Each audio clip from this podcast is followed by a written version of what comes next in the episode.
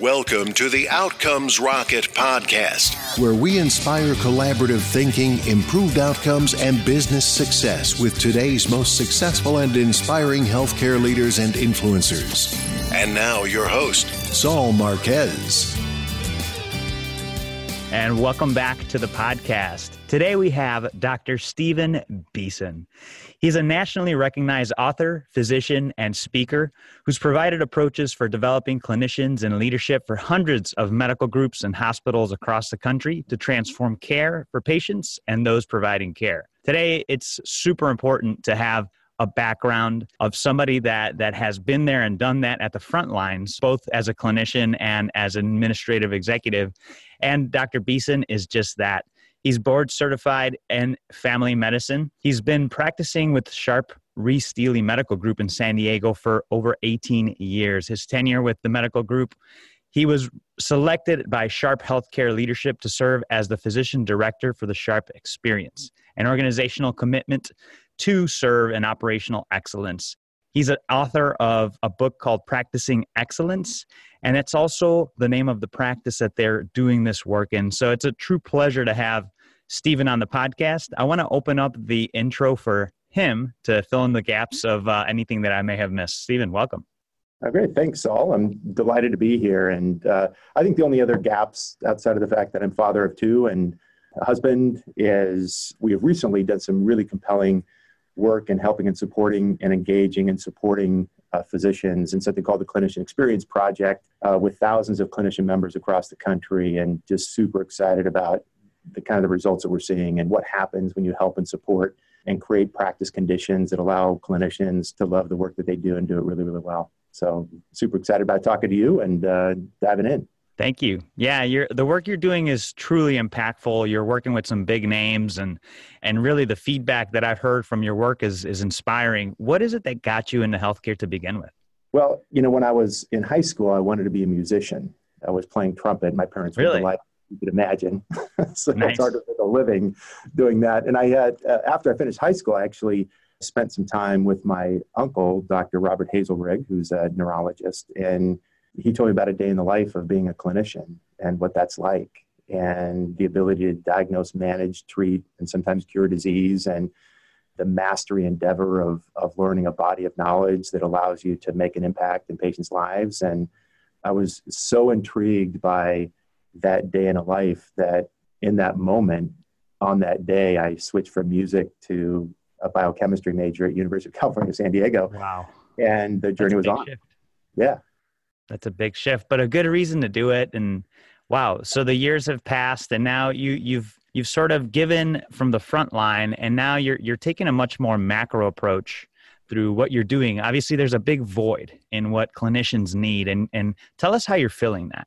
What we've seen, and dating back to around 2001, I began and was selected and appointed, appointed to, to coach, train, and develop clinicians in a very competitive healthcare marketplace driven by consumerism and patient choice. And we as a group were in bottom decile in terms of patient experience. So I was, I was tasked with how do we help and support clinicians to provide better care to patients. And I really, for the next 15 years, became a student of what are the things that physicians need to really become the kind of clinicians that they want to be and really what i discovered that drove me into the work today is that clinicians make massive sacrifices to get into the positions that they're in. They are 90% of all clinical activity. They are 80 cents of every dollar that's spent in healthcare. They are principal cultural drivers and the fundamental skills by which to make healthcare better are never developed. And we're in a field now where over 50% of clinicians, despite what I consider to be the most beautiful profession that there is anywhere to make a difference in the lives of those that we serve, and over 50% are experiencing symptoms of burnout. And I considered it now to be a life calling. And again, the nidus for the work that we're doing now is helping supporting clinicians to do their work extraordinarily well to connect to the patients that they serve, to collaborate with their colleagues beside them, and to lead in a way that brings the very best of each other, and to use that to drive not only patient experience harm reduction, but also at the end of their day, week, month, year life, they look back over their shoulder and they say, This is everything I hoped it to be. And that's the essence of really what we're trying to do is help drive the clinician experience, and the clinician experience being a gateway to all the other healthcare imperatives in front of us and harm reduction, patient experience, patient loyalty, clinical excellence, and all those things.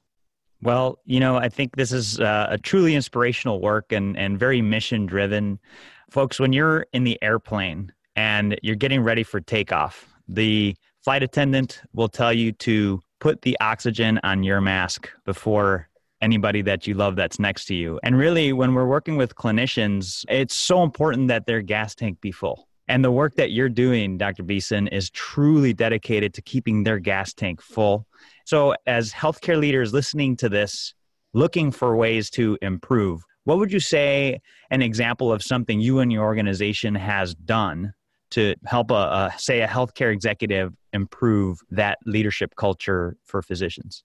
It's a great question. And I think it's a complicated answer. What are the conditions and what are the personal approaches that clinicians take so they love the work that they do and we we are able to create and generate and execute on something called the clinician experience we define the clinician experience as this is everything i wanted it to be i'm providing the kind of care that i believe in we're driven by evidence we're getting great outcomes and on sunday night before a clinical day i'm excited about tomorrow that's the essence of the clinician yes. experience the question is what do we have to do to help support that and if you look at the data in terms of what are the greatest influences on the clinician experience. First and foremost, it is the conditions in which physicians work under.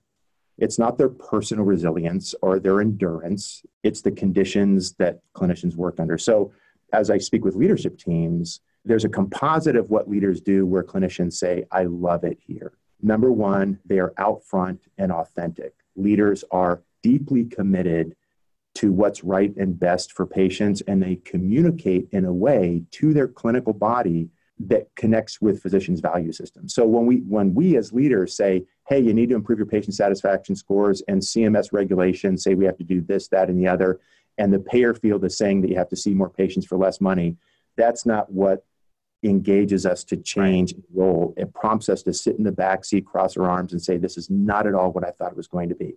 but the leadership approaches of outfront authenticity, of deep commitment to what's right and best for patients, we found in our research at the Clinician Experience Project that when physicians feel as though their leaders are deeply connected to what's right and best for patients, the probability of burnout among those physicians is 4x less than when leaders are not led by that nature. So, number one, they're out front, authentic, and deeply committed and communicate in a way that's consistent with the physician value system. Number two, they tap clinicians to help solve care delivery problems. They don't mandate, dictate, and bullhorn solutions. They say, here, we've got a challenge in regards to OR start times. We've got a challenge in regards to patient access. We've got a challenge regarding variants around diabetes composite.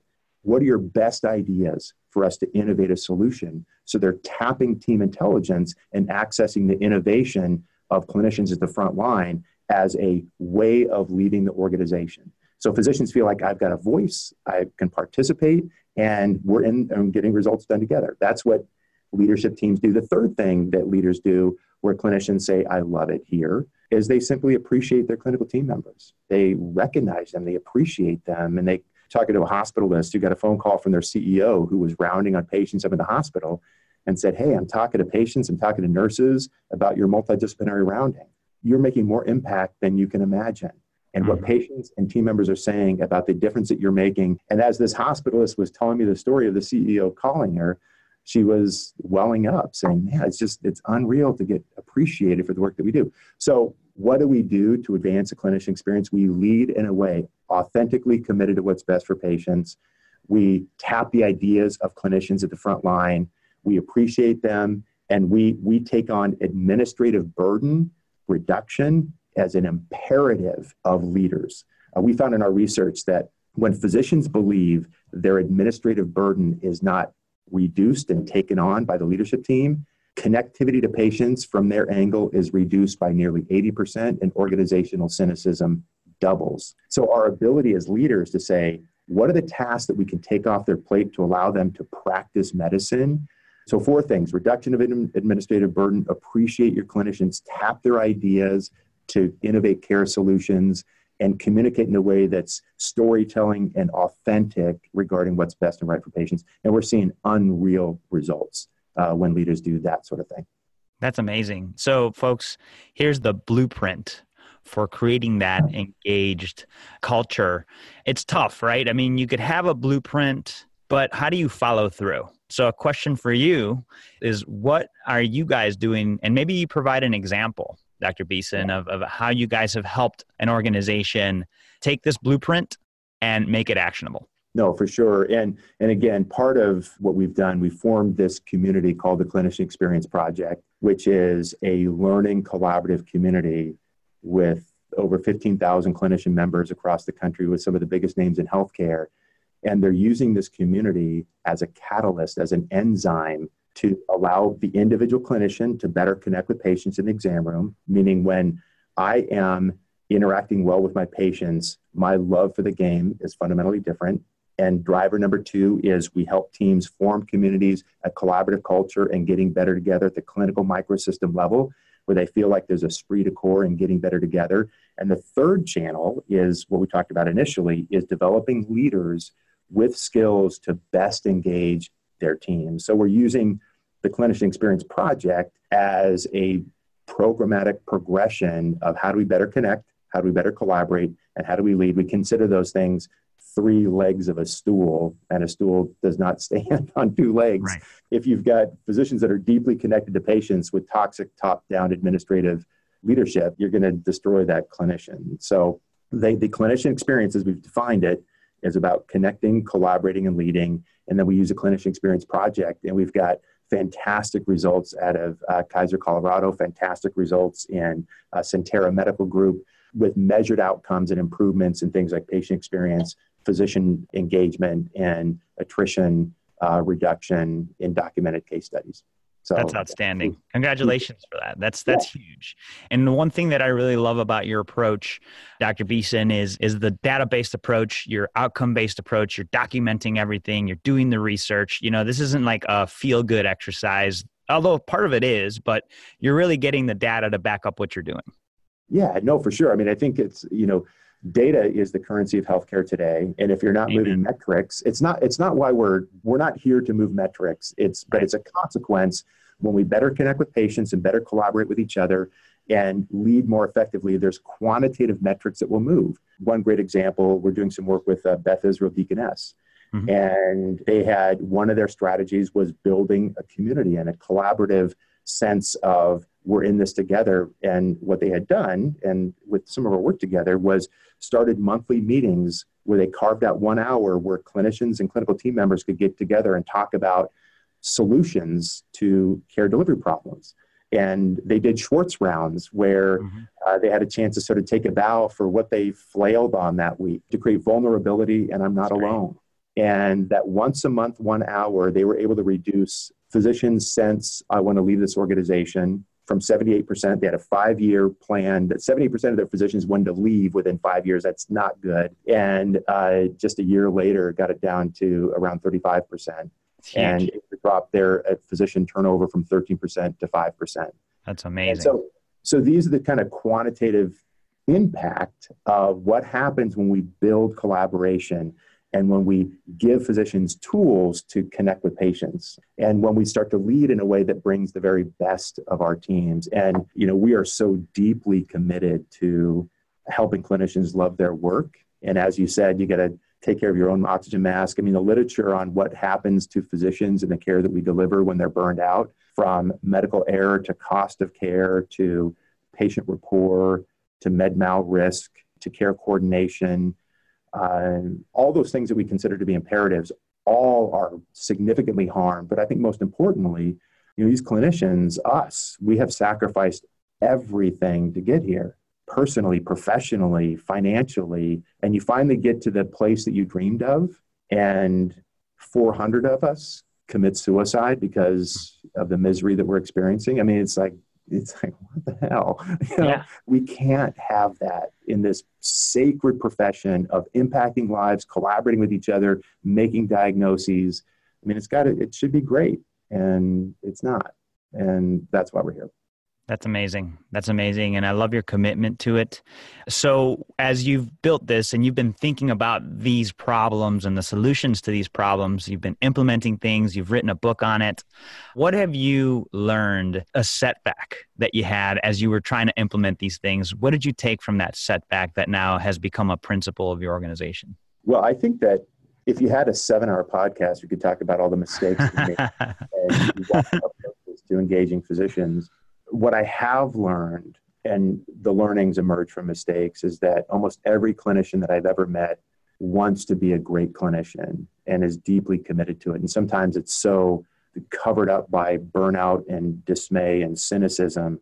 But I think I think one of the big mistakes that I was part of, um, number one, not including physicians in key decisions and skipping that step and telling them what they need to go do, uh, thinking that that would somehow be faster, better, easier. That had massive consequences and delayed improvements wherever I've been witness to literally years. And the other mistakes that I think I was part of, of getting giving physicians data, data on patient experience, patient complaints, um, even clinical data, and not giving them the tools by which to improve that data, I think is cruel. I've shadowed over 600 physicians. We have 15,000. I have never met a physician who could articulate why the patients say what they say about them. They go, I'm not, what? Yeah. and it's just unfair to give data when, and again, data is important without giving specific, tangible, I can move the needle on this by virtue of the solutions that I now have. And so that was, that was a big learning. And now it's a core principle. It's one of the three stools, or one of the three legs of the stool. Absolutely. And a big driver of human contentment is mastery. And you know, our ability to accomplish, achieve, improve, whether it be your golf swing, playing the banjo, or better connecting with your patients or leading in a way. I mean, when you watch leaders learn skills that allows them to practice team intelligence and watch the innovation and enthusiasm emerge, leaders go, I wish I would have started doing this 10 years ago. Yeah. It's easier and we're getting better results and everybody's on board. I'm dropping the bullhorn. It just doesn't work. And so, but one of the things I, that uh, I wanted to be able to mention was all this composite of the clinician experience. I, we have recently, your leaders, I would love to get their feedback. I wrote a, my next book. Uh, it's an ebook uh, called The Clinician Experience, which Excellent. is the data and the approach for how do we tackle the wellness challenge. Uh, mm. And I would love for your That's leaders. really interesting. Yeah. So the best way, folks, that we can get you to engage with this this ebook check out the show notes. And I'm going to get a link from the team over there at Practicing Excellence, Dr. Beeson's team. So you could get a copy of this book. When you go to outcomesrocket.health slash excellence, you're going to find that link and we'll provide a way for you to, to leave feedback for Dr. Beeson and his team. Yeah, that'd be, that'd be fantastic. I mean, we're trying to start a movement here of supporting those that care for others. And then when we do that, everything, anything becomes possible. That's outstanding.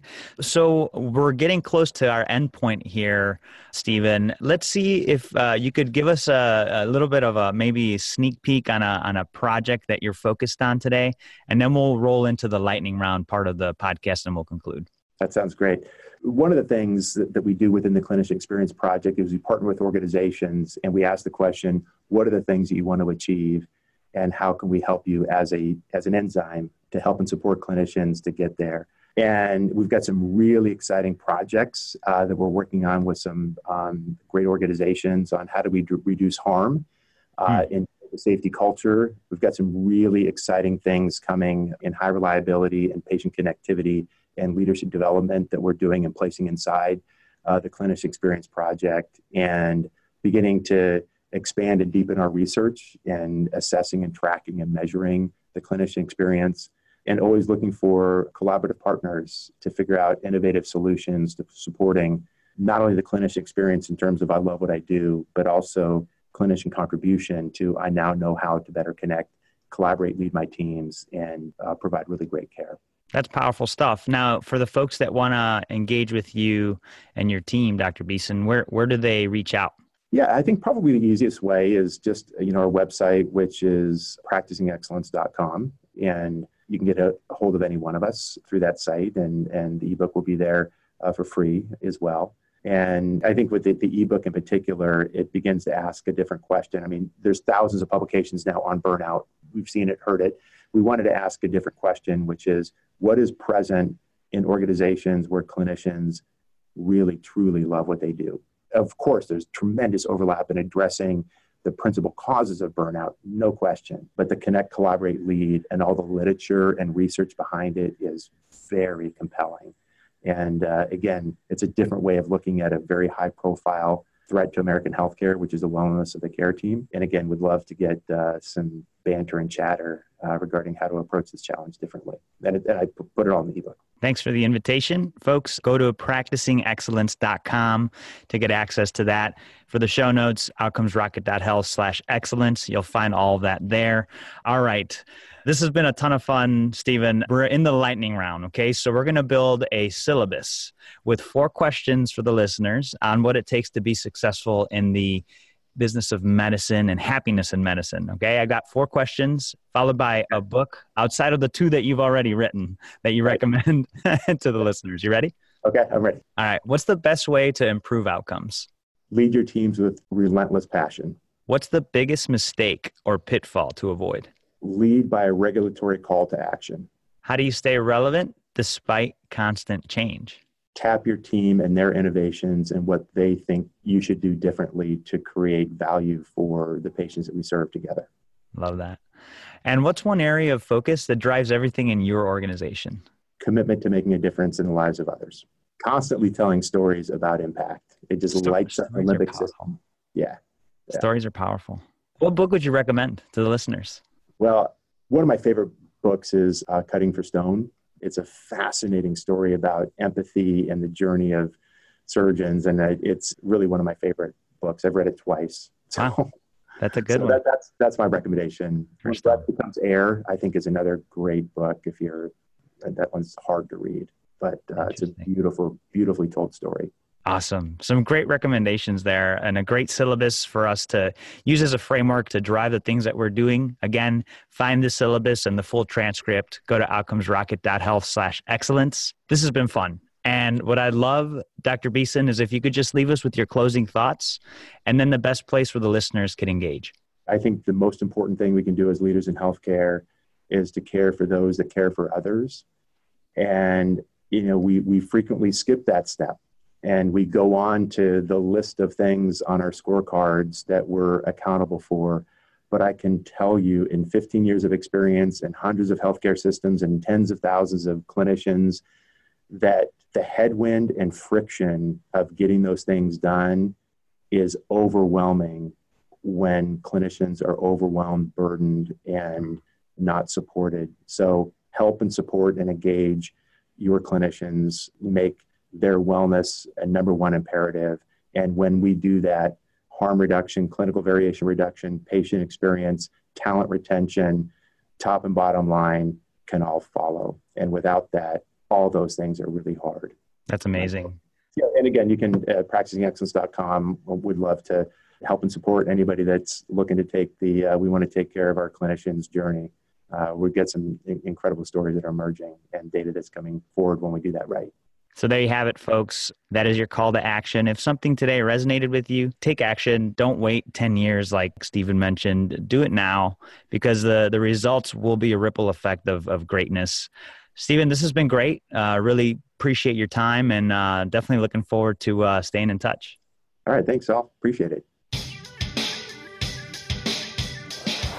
Thanks for listening to the Outcomes Rocket podcast. Be sure to visit us on the web at www.outcomesrocket.com for the show notes, resources, inspiration, and so much more.